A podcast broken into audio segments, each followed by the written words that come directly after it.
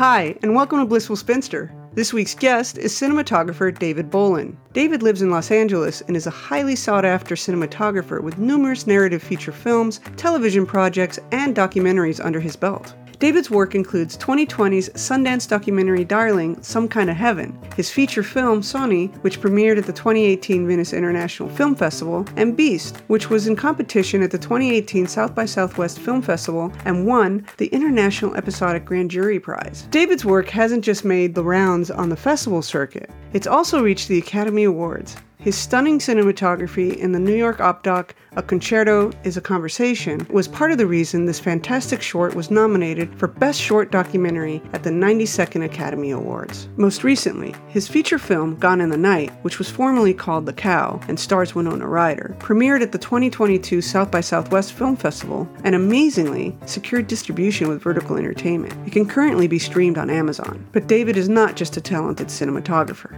he's also a wonderful friend and supportive filmmaker. He and I met a few years ago on the set of a true crime documentary series we were both working on, and we've been cheering each other on ever since. I'm so happy to bring you our wonderful conversation. We chat about the DP director relationship, how tapping into our own vulnerabilities leads to making the best kinds of films, and the importance of making everyone, from the PA to the producer, feel seen on set. So, however you found this podcast, thank you for tuning in, and please enjoy this week's episode. Hey, David, how are you doing?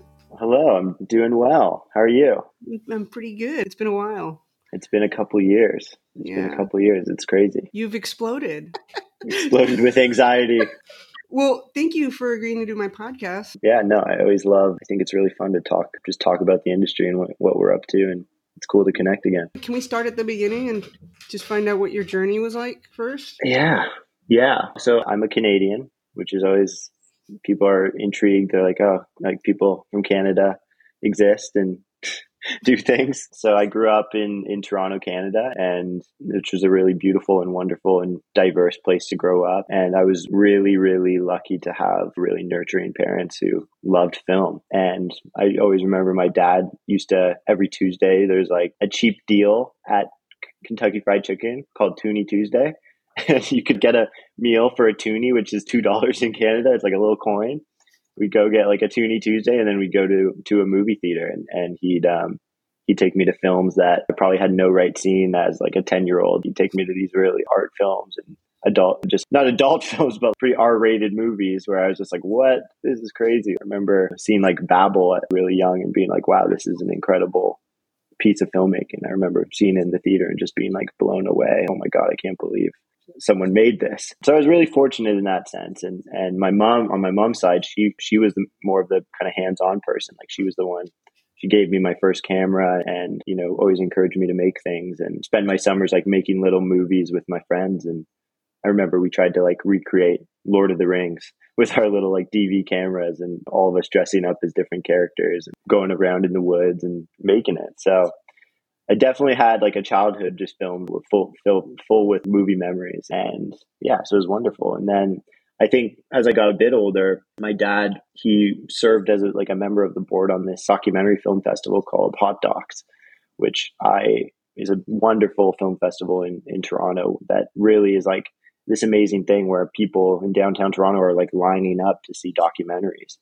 So I'd get this pass and I would just bop around on my own and just watch documentaries all day and see the most obscure things. And I just loved it. I just, that's where I was like, wow, like documentary, like that's, this is also pretty interesting. Like, and it's interesting that these films can actually have like a message behind them and a purpose. And so that was fascinating to me as well. And so all these things I think have played a role in my adult career but but yeah that's how i started my my interest yeah That's super interesting because what I've found is because I listen to a lot of podcasts, like I think you do too, with different filmmakers and stuff. Yeah. And it's interesting to me that when I listen to a lot of the older cinematographers, like we were just Yeah. earlier talking about Deakins, but some of the other ones, yeah yeah they had this start with documentary as well as as scripted or, or narrative. Yeah. And I do wonder because there always seemed to be the separation between the narrative and the doc yeah in in your generation or mine, you know. And it, it's interesting that you have this background that sounds closer to the old school, you know. Yeah.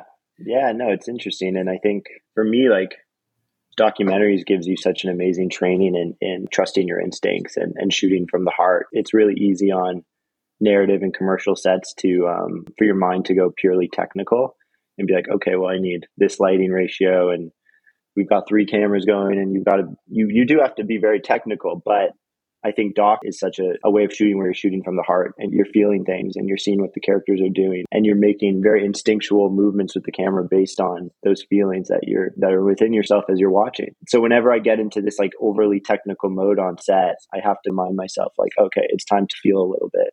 It's time to like think about what's this character going through and, and try and bring that back in, in, into me because that's really I think what makes special cinematography is when you can feel that in the movement, in the lighting, all those things. So doc really I think is important for that. That's so I love that. I, I, yeah, I truly believe it. it's it's cheesy, but I believe it. What? No, it's it's yeah, but you can tell it in your work. You and I met on a tiny little true crime documentary yeah. series, but yeah. every time I looked at what you were shooting, it you could tell you were trying to. It was evocative of whatever was going on. I also I was in post in that show, and it was every one of those interviews. You could feel a little bit of the personality of whoever we were interviewing, and I know that was you working with Matt yeah. Pisano, the director. You're the one looking through the lens. That's good. And it, it, was just really cool to see that and to know that's what elevates, I think, anything you work on. Yeah. Is that everyone is going towards that truth of totally the character or the scene or the whether it's narrative or documentary. Totally. And I think also just with interviews, it's people are always I think a lot of cinematographers struggle and okay, you're doing a doc series with interviews, but for me, interviews have always been like this opportunity of okay, what what can we actually say about someone with this frame, yeah. and how can we make this as dynamic and interesting and quirky as possible? I just did a, a project with the Way brothers, who they did this great documentary series called Wild Wild Country, oh, okay. and from them, I was just blown away because you can go into a space and you can immediately say, "This is the most beautiful frame in the space." But for them, it was about, well, what's the most meaningful frame in the space? You know, if we have to sacrifice 10% of beauty, but this frame now really speaks about the person and their quirkiness or their strangeness or their loneliness, then that's the frame we should go with. And, and I think that was really cool to see because you can get caught up as a DP, just make a beautiful image, but it's, it's really what we should be doing is make a meaningful image, you know? Yeah, I think that's it's it's interesting because I work in television mainly for my day job. As as you know, I'm going to get my feature made, but yeah. I have to pay my rent. And yeah, uh, like I'm working on a show right now that they've got a black background that travels with us, and it's just this yeah. gray space behind. You know, now do I like it for my own comfort of schedule?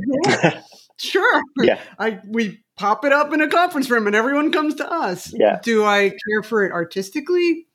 Not really. There's like some of the characters I've met, meaning like the people we're interviewing, I could just in my head see some of the things we could have done with them. Yeah. To really also augment the story being told. Yeah. No, totally. just with that frame. No, I think it, it's a constant struggle, right? Because it's it, that speaks to me to this like constant balance we're all in as creators, where there's this push pull between a, a lot of why you get hired as a DP is is is this person easy to work with, which I think is important. Mm-hmm. But you also need to look inside yourself sometimes and be like, okay, I know production is going to hate this, but I, I need to push a little bit and I need to fight for fight for it, even though it's going to be a big pain in the butt. So that's like a constant struggle, which I it's always difficult to get. It's a challenging thing. Yeah, I mean you you've got to remember it's your name on it too. Yeah. So I would assume some of that constant struggle has to do with that.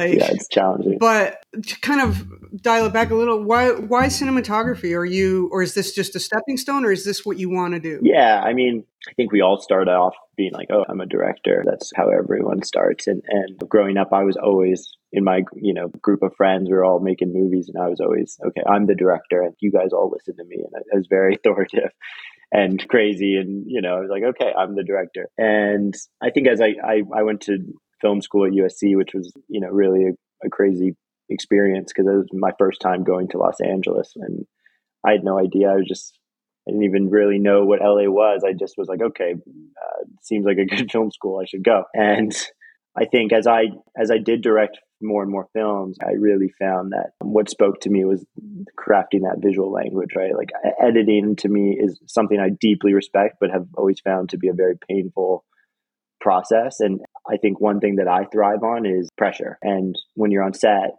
you as a DP, you have pressure. Like it really forces you to trust your instincts and just go. Whereas when I'd be in an edit room or in pre-production or whatever, it just it was hard for me to stay focused. And when you have a bit more time, it's you have more decisions to think through. But on set, you're like, I just need to make a decision now, or this shot's not going to happen. So you just need to decide. And and I found I thrived in that. But on a most, more emotional sense, I just I fell in love with capturing images, and I think when I did direct, my films were they were fine, they were you know good, but I think visually they always did something different, and and so I think you know through reflection, I I think visuals is what I'm really attracted to, and I've always loved about cinematography that like you know you're going through it with your own film. It's it's so challenging to make a movie and and to get people excited about it and to raise the money and to get people involved and like all of that is such an uh, amazing thing that I'm just blown away by my director friends. But I, I just, I don't think I could do it. I love that as a DP, you pretty much, you get the call when the film is really happening. You got the money. Come on. Yeah. It's like, we got the money. Now let's do the fun part. And so I get to join when the film is really fun and I get to leave when it gets a bit less fun. And, and then I get to see a finished product and it's amazing. Right. So I love that element of it that, you know, I kind of get to go in right as the war is starting rather than the lead up to it or, or the, the stuff after. I, I, I jump into the battle. And that's always been really fun for me and that's cool. quite the adventure. Yeah. Yeah. I, it's funny because I, I, think you listened to that episode because I think that's the one I sent my friend Jack, who's a director. He's, yeah. We were talking about how you spend years trying to get to that fun part. Yeah. And then that fun part, 20 days. Yeah. And it's just so. And then right after that, it's it's years after that, you know. Um, yeah, and it's so fragile. I just have so many films that it's like, oh, green light, red light. Like we got an actor. Oh, the actor dropped out. We lost 25% of our financing. So it's, I think every film is a miracle. And, and I'm always just like holding my breath. If you can just get to day one, usually it'll happen. But so often it's this un- very fragile kind of living entity. Yeah, it's a roller coaster. I've come close to getting development funds four times now. Four. Yeah, no, that I don't know how you deal with. Like I would, yeah, mentally must be challenging it's very it's mentally and heart challenge and you know yeah, and yeah. you just have to learn how to like okay you got to sit in it second you got to breathe through it you got to go to yeah. you know buy yourself some ice cream. Yeah totally. Go to bed and then wake up the next day and go how do i yeah. okay now i got a zig because the zag didn't work. Yeah um totally. but i'm gonna get it done. You will. I believe. Um so how speaking of all your director friends which i hope uh, i'm one of them even though i don't have a feature yeah no, you are. um, um, what do you see as the importance of the DP director relationship? Because yeah, I know there's a couple of directors that I know that you work with quite often. Yeah, at least in the doc world. Yeah, no, I, I think so much of DP director relationship is this creating this really trusting relationship, right? When I when I jump into pre production on a new film with a director I've never worked with. You can get into shot listing and you can get into references and you can get into all the prep. But for me, prep is honestly is so much of it. 90% of it is building a relationship and getting to know each other and becoming like safe with each other. And I think a word I always come back to with this relationship is the vulnerability. It's you both need to feel safe to try things and to fail and to be bold and to not worry that the other one is going to judge you for an idea or something that doesn't work because if you can have that, then you guys push yourself to do something different and great and unique. It's very easy to fall into the trend of I can make it uh, look interesting and beautiful, but for me, it's I think now that I've shot for ten years or so, it's it's more about making an interest an, an image that feels different and that feels unique and that feels like something that only I could have created. And you need a director who's willing to say, fly with that, David. Like whatever crazy ideas you have, I'm not going to shut them down. Let's try it. And if I can speak to like probably my closest collaborator, like Lance Oppenheim, he's a director I've been working with since he was 15. So we've developed that over almost 12 years now. And I think it's such an amazing quality about him is that he never shuts down an idea. He's always saying, let's try something crazy here. Let's make it different. And that's just so amazing and freeing as a cinematographer, right? There's nothing worse than when you feel like when you're on set and you feel like your ideas are secondary. You kind of go into this zone of just being a technician. And I think the really amazing directors are the ones who not only with their DPs, but with all people on the crew, they lift them up and they empower their ideas. And that creates something really special. So yeah, if you look at the great all time directors, I think a lot of them kind of embrace that. Well, I think a I hope I strive to be that kind of a person, but I also when I look at them just like you, it's it's almost like watching a conductor. Yeah. They're allowing your instruments the camera. Yeah. And by allowing that collaboration, you're elevating my vision because my script is Yeah, totally. literally a conversation I'm having with you or with a production designer. When you're reading it, Totally. I'm hoping you're seeing my vision. And then once I'm Totally. the director and we're getting to the visuals, I hope that conversation continues, you know? Yeah, no, absolutely. And I think it's about not being, I think directors can get into a habit sometimes of acting like they need to know everything. And I think the best directors are the ones who say, I actually don't know everything. And, and let's talk about it and let's see what works, you know, because if it's just your ideas, that's it. But, but if you bring in everyone, Yeah. then you have this kind of cacophony of creativity. Yeah, yeah, yeah. you have DP'd for for I mean, from when I've watched you, you you've kind of Yeah. you've got like an Oscar nominated short that you DP'd, um, which is concerto a concerto is a conversation. Um, DP'd some kind of heaven that got a lot of. yeah, You were close. That was Sundance, right? yeah. That yeah, that was a Sundance premiere. Yeah, And then you recently just did the um, South by Southwest film, The Cow, that's now gone in the night. Gone in the night. Yeah, weird. The title change. It was funny because you you posted. I'm like, is that the? And I had to look it up. It was very funny. Yeah, But is there like a connective thread you yeah, yeah, yeah. yeah, can yeah. see to that, or how your journeys? Yeah, I think certainly I'm strange in the sense that I've really worked on a lot of different things. Like I think a lot of DPs end up being like just documentary or just narrative or just commercial. But I really kind of like my first five years of my career was such a weird hodgepodge of like I go from a doc to a narrative to a short to music video to a commercial, and it was like really all over the place. And I think probably to a fault at times, people were like, "You need to like focus in a little." But I just I was I'm a very excitable person and and kind of get excited by all forms of filmmaking. But I think certainly documentaries have been like a very important part of my career and something that like deeply informs the way I shoot. So as I'm moving into more and more narrative work, I think a lot of the directors who are moved by my work are, are ones who want it to have a little bit of that like ruggedness of documentary. I, uh, when I do narrative shoots, like The Cow or Gone in the Night, is, and I just did a series called Deli Crime for Netflix. There's a pressure to shoot with multiple cameras, and just because you move faster, and I, I as a DP, I really try to focus on shooting with a single camera, like I would in a in, in most documentary situations. And there's many reasons for that, but for me, it's really about proximity to camera and what that does to an image. So when you're shooting with three cameras, you have to shoot with longer lenses and shoot from afar. And because if you have three cameras and you're shooting really close to someone's face, then that camera is going to be in the image of the other two cameras. So you can't really do it. But with documentary, it's I've always loved that.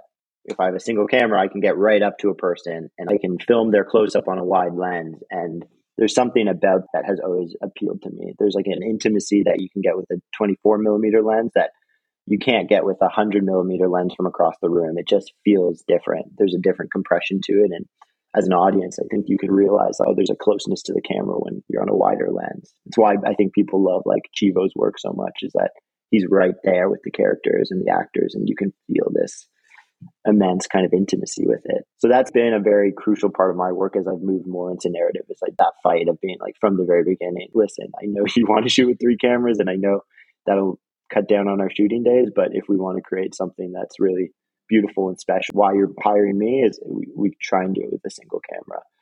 So that's like on a very technical level. On a on an emotional level, it's I I I found that I love character stories about people struggling and people going through things. And you know plot heavy stories have never necessarily appealed to me. I've always been more interested in characters and subtle emotions and things like that. So when i read a script if it's too much like this happens and this happens my brain kind of checks out a little bit.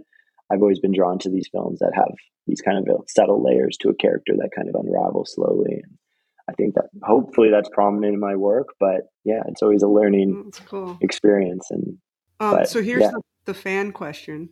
Yeah. I don't know if Will will like that I called him a fan, but okay um, it's, it's from a, a Okay. friend of mine. His name's Will Pruitt. He's the son of someone you've worked with, Bill. Um, and Will's um, Will's growing up Yeah. and becoming a filmmaker in his own right. He's Totally. been writing scripts, and he worked for Robert Downey Jr.'s company just recently. Cool. Some Kind of Heaven Cool. is one of his favorite films, and he discovered it on his own, I believe. Cool. And then I, when he said something about it, I go, oh, I know the DP for that. That's awesome.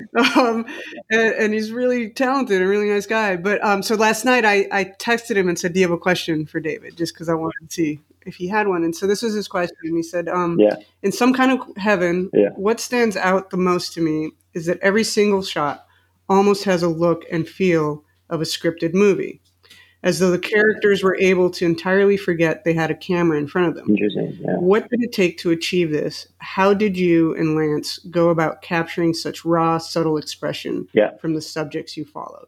Yeah. Yeah. Well, it's a it's a really interesting question, and I think it's definitely speaks to kind of how I've always tried to approach documentaries is and it's similar kind of to what I was talking about with proximity to camera is there's been like I think I think it's it's less relevant now, but 5 years ago I feel like a lot of the time documentaries were expected to be shot on like a zoom lens and there was a bit of a sloppiness to documentary that I was always like, why do documentaries feel like this? There's got to be a better way. Like people shot on ENG style cameras with a zoom lens and you be in a corner shooting from far away. There's got to be a way to make documentaries feel more cinematic, like you're watching a movie. And, and so a lot of it was like I, I started shooting documentaries on primes and, and started trying to get close to the characters. And I think there's this belief sometimes, like sometimes when I bring this up with new directors, they'll be like, well, isn't that going to scare them or freak them out or like change them. And and what I've really found is that if you do it for a while, you do it for a couple hours with that person, that person feels comfortable with you.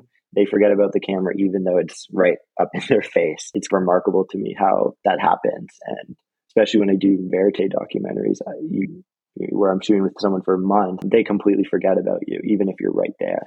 So that's always been interesting to me. And, and with some kind of heaven, me and Lance just looked at photo books. We Lance always brings an amazing amount of references to things and it totally shapes it. And he brings music and he brings artwork and all sorts of things. And he just creates in your head before you've even shot. This is the feeling. He doesn't necessarily know what he wants it to look like, but he knows how he wants it to feel emotionally. So we specifically looked at this amazing photo book that's just had such a profound impact on me called Pictures by Pictures from Home by Larry Sultan. And it's this incredible series that this photographer did about his parents, I think living in Palm Springs, his aging parents and and it's this raw, sad, lone book about them in their last years. And I was like, okay, well, you know, what if we really tried to push to make this film feel like a photograph, like every image feel like a photograph. That was how we approached it. So there's a few things that went in. There's a stillness to photography, right? Obviously, it's one image, so it's still. So I was like, like, well, let's maybe we'll try tripod and see if this is possible. And it's really hard to shoot documentary on tripod, but luckily with old people, they don't move around all that much. So that's like an advantage, right? Like you can't really do tripod when you're with like 10 year olds. It's a bit more challenging with old people, you can actually just set a frame and they'll just sit there and you're like, okay, great. So that's really helpful. But we really just tried to sculpt frames. And Lance has always been an advocate of saying, okay, I know true documentary, you just film wherever they are, whatever they're doing at whatever time. And for us, it was much more about we know this person is going to do this at some point situation. Let's put them in a place. Let's put them at a time of day that really makes this feel special and, and more interesting and we'll shoot it that way. So we we definitely controlled a lot of the situations which people are like that's not true documentary and maybe it's not and maybe we're not interested in that. Um, but we would kind of really try and control our end. And then once scene is happening, we let it we don't we don't interrupt in that sense. But we do put ourselves in situations where we can kind of succeed visually. That's cool. I mean, there's also there was also a sense from what I remember, like you would sit on something before the action happened, like the pool, which now Yeah. hearing you talk Yeah. about it is evocative of a photograph. It's like a photograph. It's just sitting there still, and then it becomes, it, it comes to life with the humans that dive in or the, you know. So congratulations, you achieved that. Super cool to hear that. I've chatted with Lance Yeah. a, a little bit on Instagram, but he seems very busy. Yeah. and I, He's he's a lunatic. can't wait to see where his career takes him. So, Well, we're shooting we're shooting next week, so we'll we'll hopefully got new stuff coming soon. oh, cool. Is that what you're doing here? Because you were. No, I've been I've just been back for a bit, but we're Okay. uh, we've been bopping around all over Arizona and New York. We're shooting this this new feature doc, so Oh, cool. it's a weird one. I wish I could No, don't worry about tell it. everyone about it already, but it's, yeah, it's a strange one. I expect nothing less out of Lance Um, so he's a he's a very excitable young man, but he's uh, he's got a, a follower good, from the good. beginning. Yeah, we'll do. So how does how does working? You and I met on the true crime series, which is probably like how does all of that yeah. differ to you like working tv because i know you just did you know, deep water which yeah i know is a series for netflix but it's still part of that true crime i think yeah yeah it felt a little yeah totally no i mean like deadly cults to me it's it's i think there's so many similarities in a way and so many differences. I think it's interesting with documentaries there's kind of like really two types that have emerged. And i think with netflix and hulu and all these things there is a bit more of a formula now of okay people pretty much you do a bunch of interviews and um, you get the story and then you kind of have them edit it. And then a couple of weeks or months later you go and you do the kind of like stylized b-roll that kind of fills in all the gaps that the archival doesn't have. And, and that's interesting to me. And on on deadly Cults, we did so many kind of like of these kind of we, mm-hmm. we tried not to even call them recreations because that word is so cringy to me but we did a lot of this very stylized moody b-roll. And and and i think with docs it's like i'm always just trying not to be on the nose about recreations right? It's, it's about creating an image that represents something rather than shooting something that directly happened. So i think if we're talking about someone feeling lonely rather than filming a person alone in a room looking sad maybe you're shooting a, a piece of carpet and there's a little sunlight on it and it's fading away. How can you be more metaphorical with the images? But I think right as of late, the documentary projects that have really excited me um, are verite projects where you really are starting, you know, following a present day story. I think something in the soul just sparks in me when I'm when I'm with real people in re, in real moments. That just does something to me where I, I have this natural inclination of okay, the camera belongs right here, and it all hits. So yeah, there's kind of those two types, and verite is such a hard thing to do nowadays because I think with Netflix and and, and Hulu and HBO, they really want an assured storyline that can be done in whatever 30 amount of shooting days. And, and with Verite, it's so much more of like, we, we don't know, like maybe we'll need 100 days, maybe we'll need 200 days. So that's, it's harder to make and, and harder to get kind of networks involved. But I think when you can do it, it's really special. And the deep end was like that for me. It was it was a, a true verite doc that we could really sink our teeth into. How long did you guys shoot? Uh, I mean, you know, the director, who's an amazing Jon Kasbe, who's an amazing cinematographer as well. We should we shoot together. Probably worked on it for over three years, but on and off, I was on it for maybe two years, and then um, I imagine he maybe did over 150 shooting days. So amazing. I mean, yeah, maybe more. I don't know, but pretty crazy and pretty amazing that he was able to convince Hulu to do well, it. yeah, because that's a, that goes back to an old school way of doing a documentary. Whereas what you're talking about is like I came up in that world.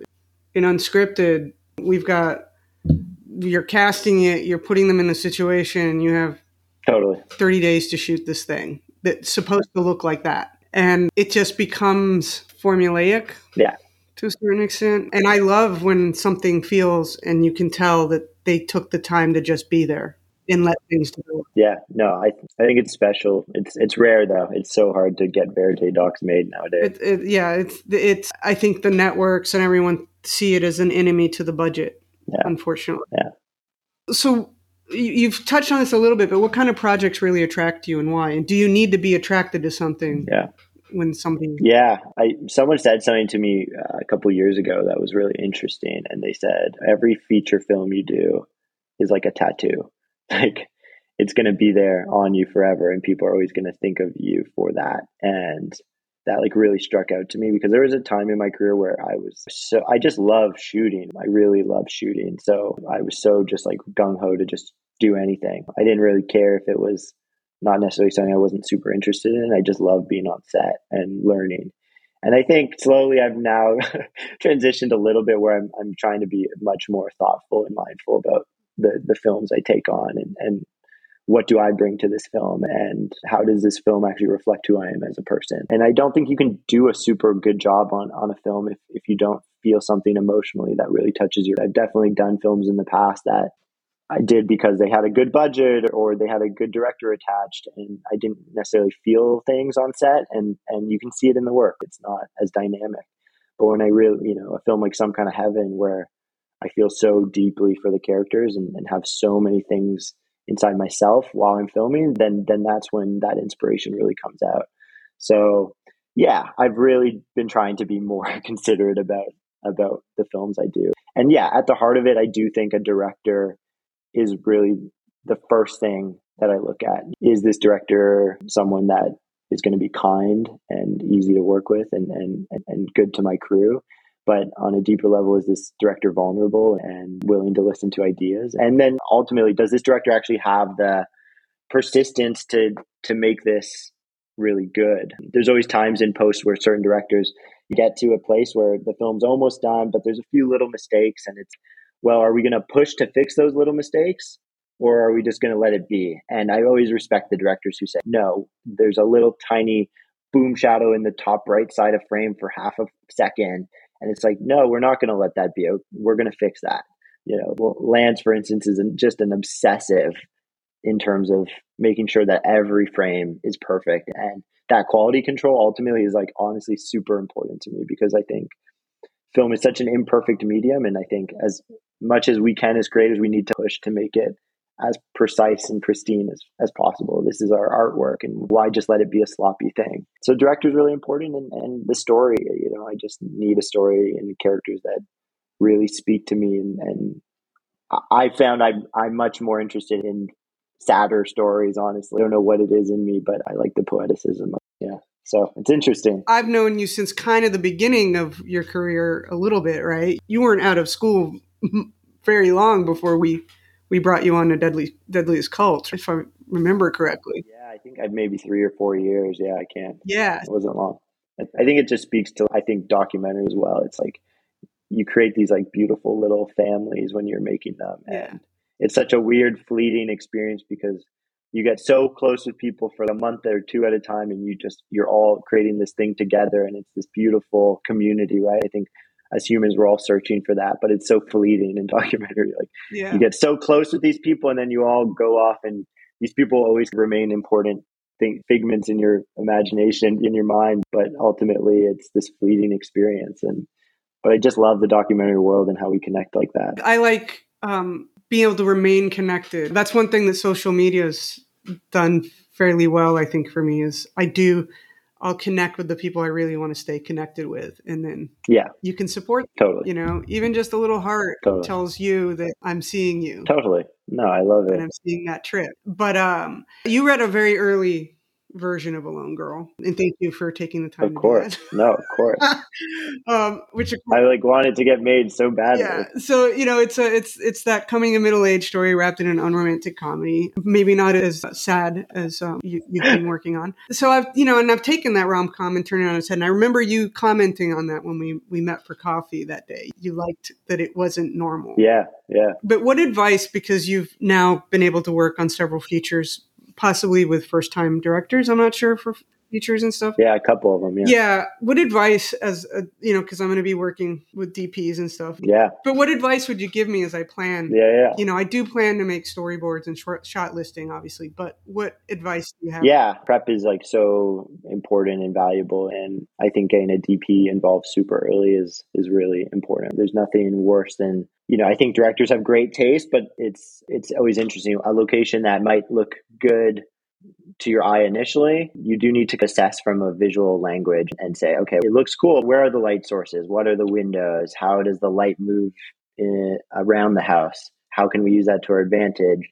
What's the floor like? Can we move a dolly on it? All those things are really important. And I think if you get a DP involved super early and talk with the director early, they they can inform on those things and make the film look so much better. But it goes back to my earlier point. The number one thing beyond anything technical is just being vulnerable with your creators. It's so important. Like I always emphasize it. Like my first meetings with directors are really about scoping out like is this a vulnerable person? Is this someone who I can really push with? Is this someone I can be open with? It's it's a romantic relationship in a sense. Like it's you have to be vulnerable. Like it it just won't work if you aren't. I think creators who are purely technical with each other, you're going to make you're going to make a, a, film void of emotion. A film can look great, but if it doesn't mean anything, then who cares? So I think a director just needs to open up and say, I don't know. I don't know what the answer is to this. What do you think? And that, just saying that is so valuable. It opens up your creators' hearts, right? It's all of a sudden now, now I'm excited. Oh, well, we could try this or this or this or this. And obviously, a director, you have to have some level of decision making. You have you have to be able to say no, I want it this way, and and that's fine. And I'll always respect that if a director you know says david i love that idea but i just think for this it's it's too much or it's too little then i'm going to respect that if i signed on then it means I, I respect this director and i believe in this director and i'm going to listen to it but i think opening up that world to your creators is just the number one thing a director can do and, and just don't act like you have all the answers because that's no fun for anyone you got to be open so i know you're going to you're to make something amazing and you've always been such a wonderful person in terms of just like opening people's hearts up, you know, like, like it's first thing I, when I met you, just like, oh, this is a very easy person to talk to. So that's, that's oh, thank you. Yeah. I thought that about you too. Good.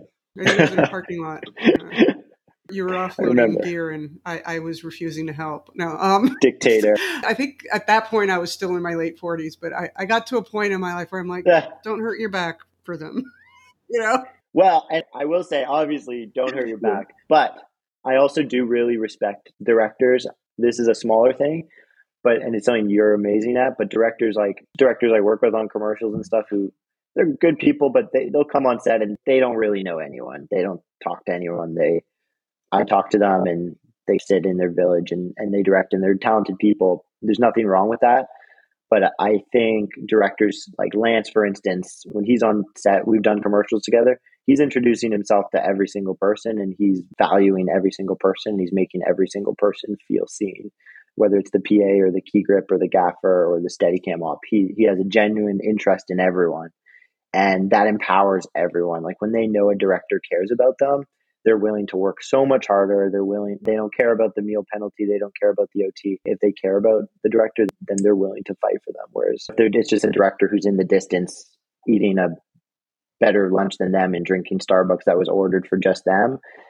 There's something that that does to the crew where they're not going to push quite as hard. You want them to treat it as something that's part of their soul as well. It's not just a day job for them, you know? Yeah, I'm a big believer in because I came up from the very like I was a runner, then I was a set PA, then I was, and I understand the value of a producer or a director coming up and shaking your hand and yeah. introducing yourself, and then every day saying hi to you by using your name. Yeah, and it's not a super important to me. It's not a it's not a thing I'm putting on. I am interested in everyone, and I am I want everyone to feel seen. Yeah. And that comes down to vulnerability too. 100%. You know, that's what you're describing as a director who's not vulnerable enough to let the crew see them. Yeah, it's a lesson I learned. Uh, yeah, no, I learned this from my mom like early on. She does some a very different thing. She's worked on HGTV shows her whole life, and I think she's made amazing things. It's a different world than what I'm interested in, but she was a producer, and and she she always told me she said, no, it doesn't matter if it's the PA or the director. Like you you be, be kind to every single person. Like you don't know if that PA is going to be a director one day hiring you. And that's been so true. Like I've met so many PAs early in my career who now are doing big commercials who probably are hiring much bigger DPs than me. But those relationships are really important. And I think as a cinematographer, as a director, as any leader on set, it's like really important to, if you have a minute and you say, just ask the PA, who's probably having a hard day, who probably feels not seen, just say, "Hey, how, how's it going? What are you interested in? What do you want to do? How can I help?" And and I remember as when I was PAing, those little conversations when a DP would come up to me and just talk to me about cameras were so meaningful. So I think we owe it to always do that. It's cheesy, but it's I really strongly believe it. Yeah, I always also when I having when I'm having those conversations because I always love to reach back and give because I was where I'm here because other people helped and reached a hand back. You're here because of that. So you need to continue that tradition. But I always tell people, including Will, who just asked you that question. When he started, I've known him since he was seven. And it's really cool to see him yeah. blossom into this. I, I, was helping him with their first short. He directed with his brother. Like, so awesome. All of that's awesome. But what I've told both of them and almost anyone I've ever come into contact with that's a, a PA or an intern or whatever, one of the first things I tell them is, don't tell people you're a PA. Tell them what, what you want to do. We know you're a PA.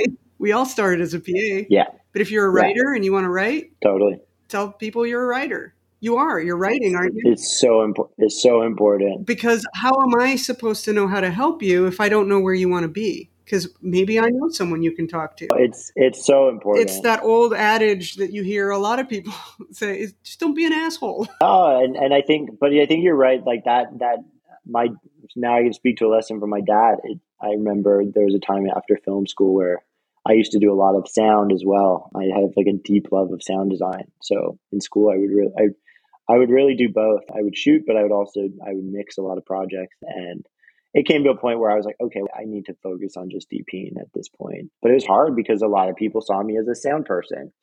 And my dad was like, you know, for one important thing is when you, you know, he noticed, he was like, when you talk to people, you, you say, they say, what do you do? And I say, oh, I do a bit of sound and I shoot a bit and I directed a little bit, but yeah, I mostly shoot. And that's not an answer. If you're going to get hired on a job, that's not what people want to hear. They want to say, okay, what do you do? I say, I'm a cinematographer. I shoot things. I've been shooting things since I was six years old and I'm a cinematographer. That like changed everything. Like as soon as I got that through my head, it's, and you start branding yourself as a cinematographer, then you start getting jobs because people say, "Oh, my DP's not available," but I remember this guy a couple of months ago I met. He said he's I should. He seemed like a good guy. Hit him up.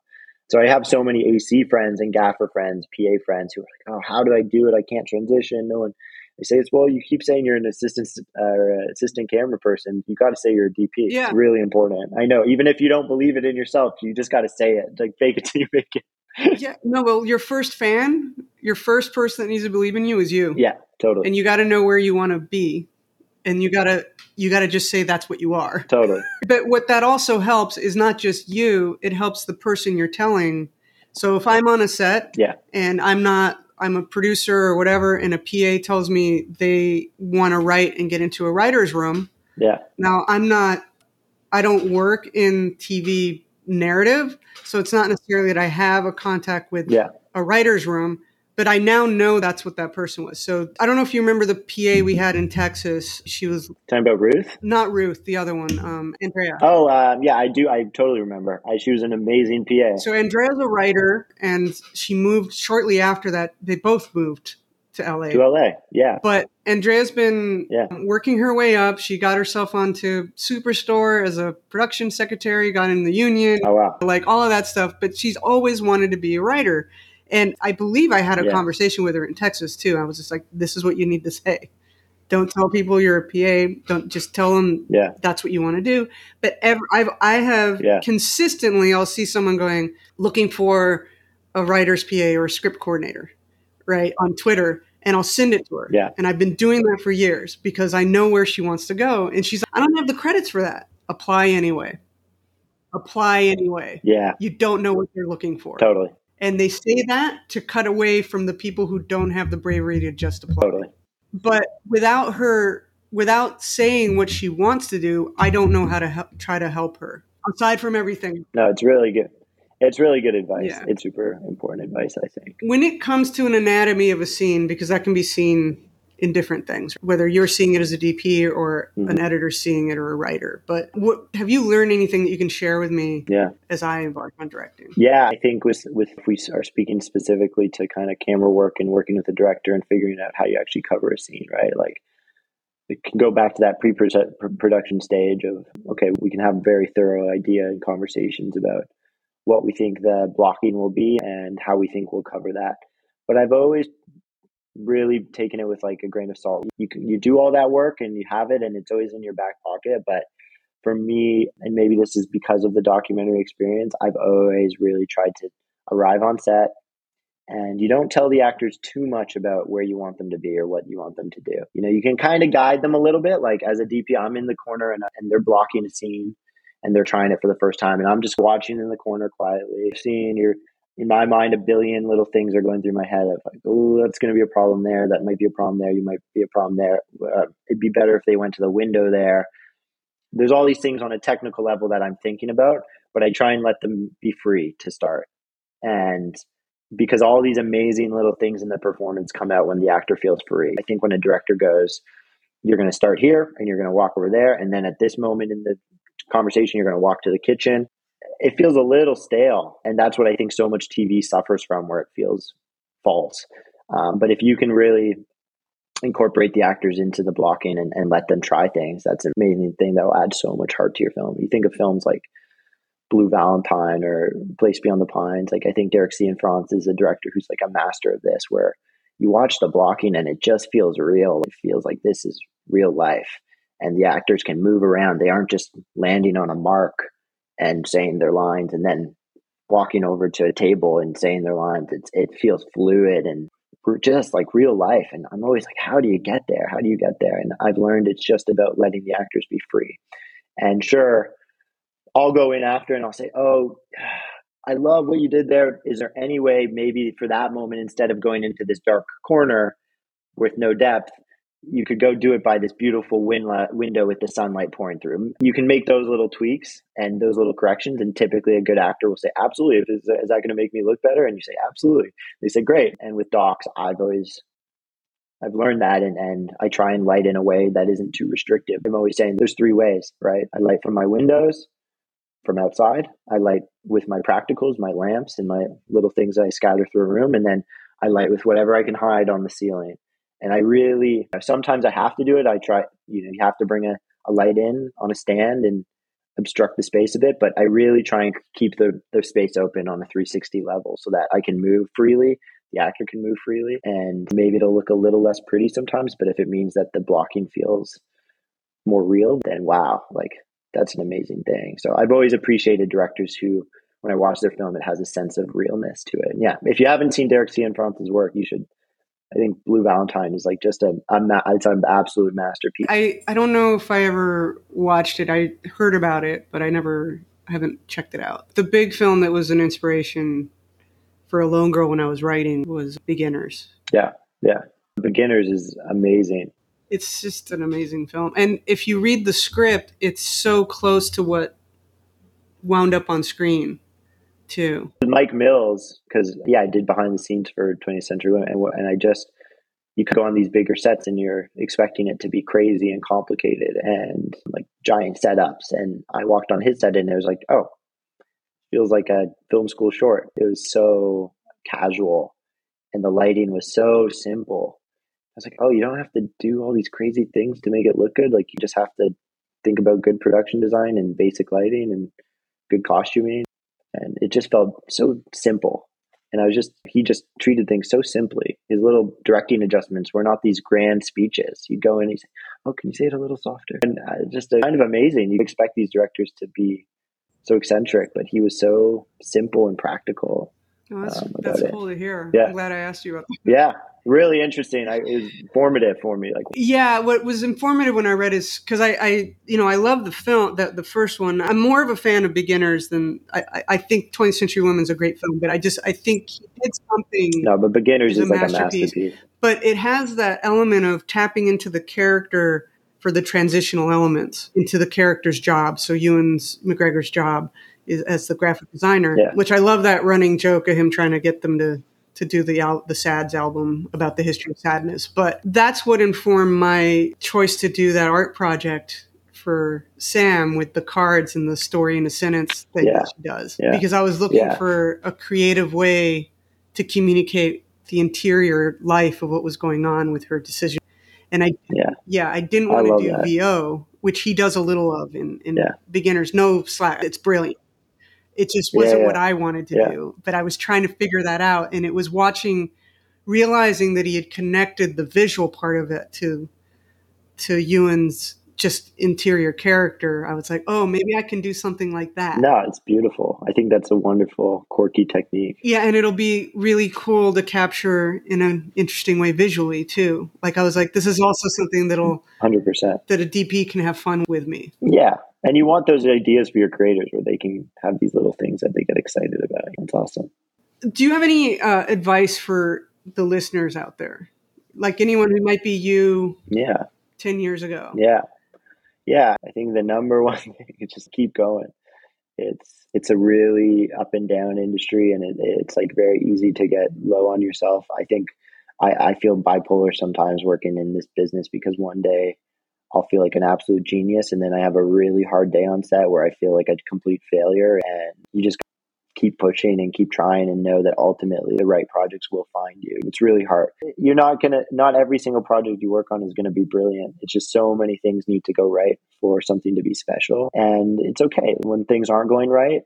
When I know it's not necessarily going to be the best thing, you keep, you wake up and you say, I'm still going to try and make this as good as I possibly can. And, and I'm going to do the best I can every day. And even though it might not be the best film, people are going to remember that and people are going to say, okay, he really pushed to make this project special despite whatever circumstances were going on. And you can hopefully build a reputation of doing that. Do the best job you can every day, no matter what project it is, whether it's a stupid mayonnaise commercial or if it's the most beautiful, poetic, big budget film on earth. You got to do the best work you can possibly. And when you feel like a failure, you got to just you got to reflect on what went wrong and you just got to keep moving. It's, I think there's many better cinematographers than me that I've met, but I think persistence is something that I at least am relatively good at of just saying, okay, that was a hard day. I'm going to wake up today and I'm going to still try and make this really beautiful.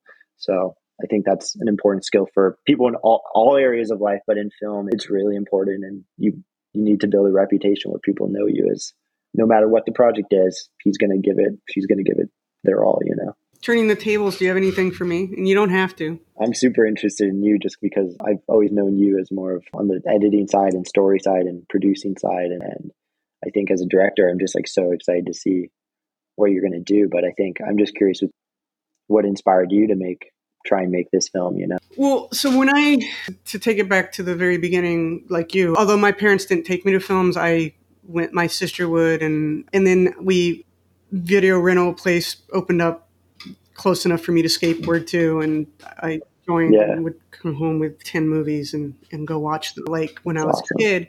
And it yeah. was, it was a lot of people have heard this, whether they've listened to my podcast or, or just me in general, but Close Encounters yeah. was when I was eight in the theater was what all of a sudden visually I was like, someone made that for me to watch and I want to do that. Somehow it wasn't, about yeah. being the kid being abducted. It wasn't, there was just, and I recently watched it a few years ago. They re released it at the Dome, and it, yeah. it's still a brilliant film. It's still, um, it's amazing. Oh, visually, story, character. It's just, if you haven't seen that, it's one of Spielberg's best films. It, hands down. Yeah, I agree. He made it at such a young age. And it's just, when you realize that, you're just like, it, it just brings yeah. more awe to me. Yeah. But so that's the like the genesis of me wanting to tell stories and i started writing from a very early age started reading plays and all of that stuff. So when i moved to la in, in the 90s i didn't go to film school. So my plan was write scripts and then try to become a director after selling scripts because i'd seen yeah. that like i'd read about that journey for a writer yeah. And I came actually yeah. with two TV scripts. I came with a Northern Exposure and an X Files cool. that I'd written. Cool. Yeah. That's so. Completely diametrically opposed shows, but that's where Chris's brain goes. And, and yeah. then I ended up on the journey I'm on. It was just wasn't easy for me to get you know my script scene to get a rep or and then i got injured my knee got injured on a hallmark movie which is really funny if you've read my script because it was a Hallmark yeah. christmas movie where my knee got hurt yeah, yeah, and then i ended up in unscripted which is no negative I have learned so much more about yeah. storytelling, about connecting emotionally with people, about a lot yeah. of what you have me on set. It comes from years of that. I've written yeah, yeah. with footage because in unscripted and in documentary, you're writing with the footage that the director and the DP come home with, or that the producer comes home with the interviews. So it's all made me a much better storyteller.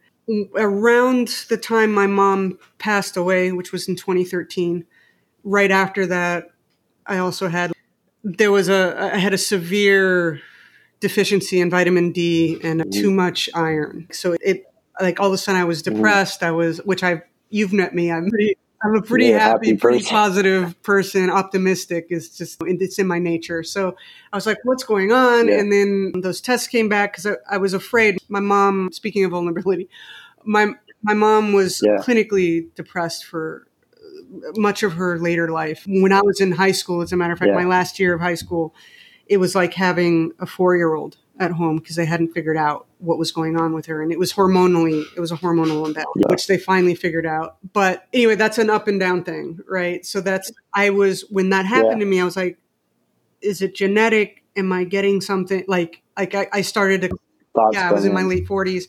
And so when I found out it was just vitamin D, which is not just, but it was so low that the dermatologist was like, I've never seen this. I've never seen someone so low that they are exhibiting depression. And he gave me these horse pills. It's you have to. They're, so high. It's such a high concentration of vitamin D that, that it's prescribed. You can't just buy it. And so he Yeah. got me back up and Okay. back, and I started feeling myself. But at that point, I was like, "What am I doing?" Because I enjoy what I'm doing, but it's Yeah. not what I moved Yeah, here to do. yeah, yeah. And I kind of sat with myself and I said, how do I achieve becoming a director? And I've always Mhm. loved writer directors. Mhm. I've always loved the Wes Andersons and the Coen brothers and and those stories. And like the Ar- Artur, Yeah. pronouncing No, totally. correct? So I told myself, okay, then you can only take a certain level of job because you've met me. I could run. I could Okay. show run if I wanted in unscripted. I choose not to. Yeah. I do not want to do that. Not in a million years. Yeah. Network, no, right? I love coming home with something for a showrunner and going, here, you can edit this show. Because I don't Yeah. just produce, I It's look at it from the both the post and the directing standpoint too. Yeah. And you're a storyteller. yeah. So I told myself just take any don't take anything higher than senior supervising producer on a show so you can pay your rent. Yeah. And then I looked at it very strategically. I was like, I need to make shorts first, which I did. And then at a certain point, it was actually Bill, our friend Bill, who turned to me and goes, You know, you need to make a film now. like, you write a script. Like, I was at that point, like, I'd done my short stuff, and I'm like, Oh, you're right He's like, it's time. yeah, I was like, oh, you're right. That is the the next step. And so I was trying to figure out what to write, and it was actually him who I came into his office at some point, and I go, uh, he said something. I can't remember what he asked me, and I said, no, I'm done. I'm I don't need a relationship. I'm just I'm done. I'm actually really happy Yeah. where I'm at. And it was almost an unconscious thing for myself that I had finally come to that point. And that was important because I had driven myself to not being optimistic and not happy trying to fit into that box at some point in my 30s, Yeah. which is that box that everyone thinks everyone should be in a relationship, Really? especially for women. And that if we like being single, is there something wrong with us? But Yeah. so Bill laughed and he goes, That's a funny movie. And I go, What are you talking about? He goes, A bunch of friends trying to set up their friend who's decided they want to be single. That was the first thing that came out. And I was like, You know what? You're right. That is funny, but I need to think about it. And of course, every couple months he would be like, We're, you know, What, what are you doing? but I, my writing process is, and I think you, I think I talked about this with Jack, is I think about things and I think about things and I think about things. And eventually there's a moment at which I'm like, Yeah. oh, that clicks. And then my writing process for the first draft is usually pretty fast. That first draft of The Lone Girl oh, was Oh, cool. a month. Were, yeah. So you just need to soak it soak it in. And but also, it my father passed away between Bill saying that and me writing it. And Yeah. I love my parents, and I don't say that for anyone to feel sorry for me. That was in 2018. It, Yeah. wh- what it was, it, it informed how I wrote this story because consciously or subconsciously, we all feel pressure from our parents to be in those Yeah. relationships and to whether parents are cognizant of it or not. And if your child doesn't want that, there's conflict there. Yeah. There's devaluing yourself for not fitting into those boxes that your family or society wants you to fit into. And it becomes toxic Yeah. for every relationship that person has.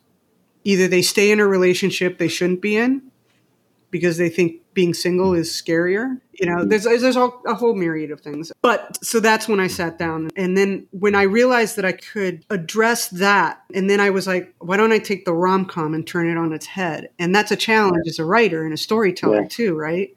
Because it hasn't really been done. It's been done very not often and not in this way. Like Private Benjamin, which I'm, I'm assuming Nancy Meyers had some hand in because she's credited as one of the writers. Most of them are male, but she was in there. She leaves the man at the altar, but it's because he's an asshole and he cheated on her. I didn't want that. I wanted Yeah. this to be her decision. So, anyway, that's how. No, it's good. And I think the best films come from a, a place deeply within ourselves. It's, I think all the films that I've really come to love um, working on are ones that had a deep personal relationship with the director and the writer. And yeah. the people involved. So it's, I think you're bound to make something good when it comes from a place yeah. you. It's pretty cool, and it's so different. And it is, it is that it's just it's not just your normal rom com that has been written a billion times. It's, yeah, is it okay to be single?